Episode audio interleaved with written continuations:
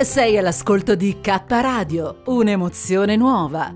www.letteralmente.info. Dal passato un nuovo presente. K Radio Bologna chiocciolagmail.com.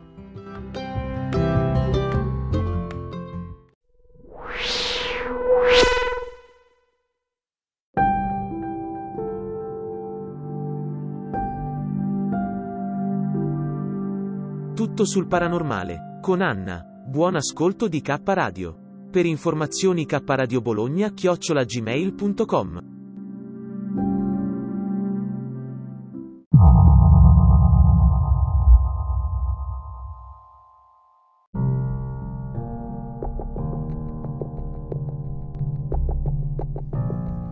Oggi a tutto sul paranormale vi voglio parlare di castelli infestati, fantasmi, presenze, poltergeist e voglio parlarvi appunto del castello di Fumone. È molto noto si pa- si, sia per la sua bellezza storica e artistica, ma anche per la famosa storia riguardante il fantasma del marchese bambino. Si tratta di realtà o di una semplice leggenda metropolitana? Andiamo a scoprirlo. La costruzione è nota agli amanti del mistero come il Castello delle Anime Perdute. Il piccolo borgo si trova in provincia di Frosinone. Il maniero è stato costruito tra IX e il X secolo, proprio sulla sommità del colle. Per la sua estensione di 3.500 metri quadrati è ritenuto il più grande d'Europa, tra quelli che si trovano a un'altitudine uguale o superiore agli 800 metri sul livello del mare. Nato come fortezza militare dello Stato Pontificio del Basso Lazio, venne utilizzato per oltre 500 anni come punto di avvistamento. Le fumate prodotte dall'alta torre comunicavano la necessità di trovare rifugio per via della presenza dei nemici immessi sulla via Casilina. Fumone si rivelò una fortezza inespugnabile. Vani sono stati tentativi da parte di Federico Barbarossa ed Enrico VI di conquistare la roccaforte. Riuscì nell'impresa Papa Gregorio IX nel XIII secolo, ma solo previo pagamento di un'ingente somma di denaro. In seguito la fortezza fu adibita a prigione dello Stato della Chiesa. Le carci erano note eh, per le torture disumane a cui venivano sottoposti i detenuti. Tra i prigionieri si segnala l'antipapa Gregorio VIII. I suoi resti non furono mai ritrovati. Altro illustre ospite fu Papa Celestino VI.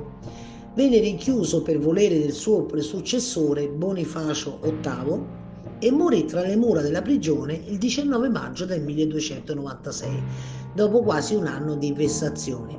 Era stato persino murato vivo. La struttura perde di importanza nel tempo e nel 1584 il Papa Sisto VI decide di conservare il maniero in quanto luogo di memoria storica per via della morte di Papa Celestino e lo affidò a una nobile famiglia romana, i Marchesi Longhi. Da allora l'inquilino più famoso del castello diventerà il piccolo Francesco Longhi. Era l'unico erede maschio della famiglia e l'ultimo nato dopo sette femmine. Le avide sorelle erano invidiose del fatto che a Francesco sarebbero toccati tutti i possedimenti della famiglia Longhi. Così giorno dopo giorno mettevano dei minuscoli pezzi di vetro nel cibo del bambino il piccolo iniziò ad accusare dolori lancinanti che lo condussero poi a una lenta e tragica morte alla tenera età di tre anni. Tuttavia c'è discordanza di voci sulla dinamica dell'omicidio e alcuni ritengono che una delle sorelle lo abbia ucciso facendogli ingerire dell'arsenico. Questa ipotesi è la più attendibile. La madre, la duchessa Emilia Caetani, non sopportava l'idea di vedere seppellite le spoglie del bambino Scelse quindi di fare imbalsamare il corpo e conservò intatto eh, all'interno del castello. Nel 1990 gli attuali proprietari Stefano e Fabio De Paulis hanno deciso di aprirlo al pubblico. Le leggende e i misteri di Castello Fumone. Il corpo del piccolo marchese è tuttora rinchiuso in una teca pare che il medico autore dell'imbalsamazione morì subito dopo in circostanze poco chiare.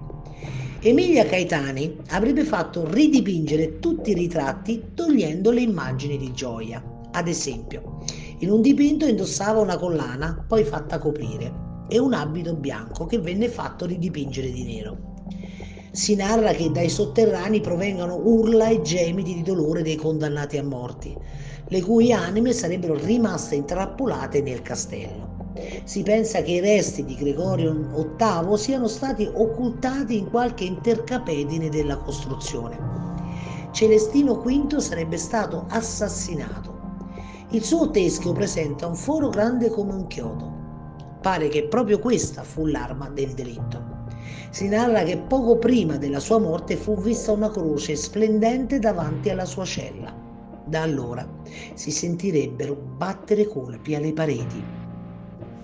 Nel castello esiste ancora il cosiddetto Pozzo delle Vergini. Si tratta di un pozzo stretto e profondo dove pare venissero gettate le donne appena sposate che non giungevano vergini sul letto del proprietario del maniero la prima sera di nozze. Le donne erano sottoposte a questa pratica per via del, del lus premae noctis. Se il padrone riteneva che non fossero vergini, le gettava nel pozzo e nel borgo erano udibili le loro urla strazianti. Il mistero più grande che avvolge il castello di Fumone è quello riguardante le oscure presenze che vi abiterebbero tuttora pare che sia infestato dal fantasma di Emilia Caetani e dal figlio, il marchese bambino Francesco Longhi. Ogni notte strani rumori infastidirebbero gli ospiti. Sembra sia possibile udire il rumore di passi della madre che si avvicina alla teca del figlio per abbracciarlo e piangere dinanzi alle sue spoglie, poco dopo la mezzanotte. Si narra anche di oggetti spostati senza che qualcuno ne sappia qualcosa come i tanti fantasmi che sarebbero presenti nei castelli scozzesi, ma anche la ciociaria può fregiarsi del suo ectoplasma.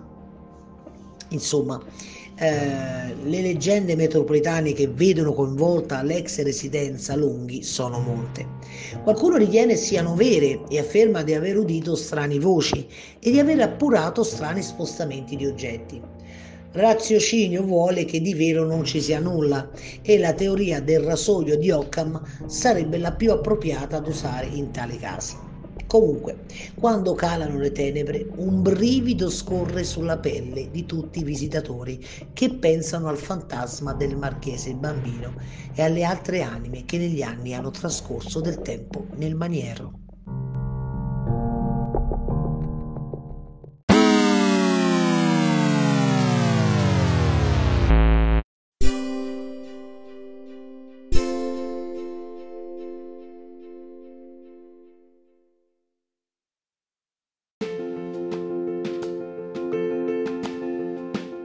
Emozioni e forti vibrazioni.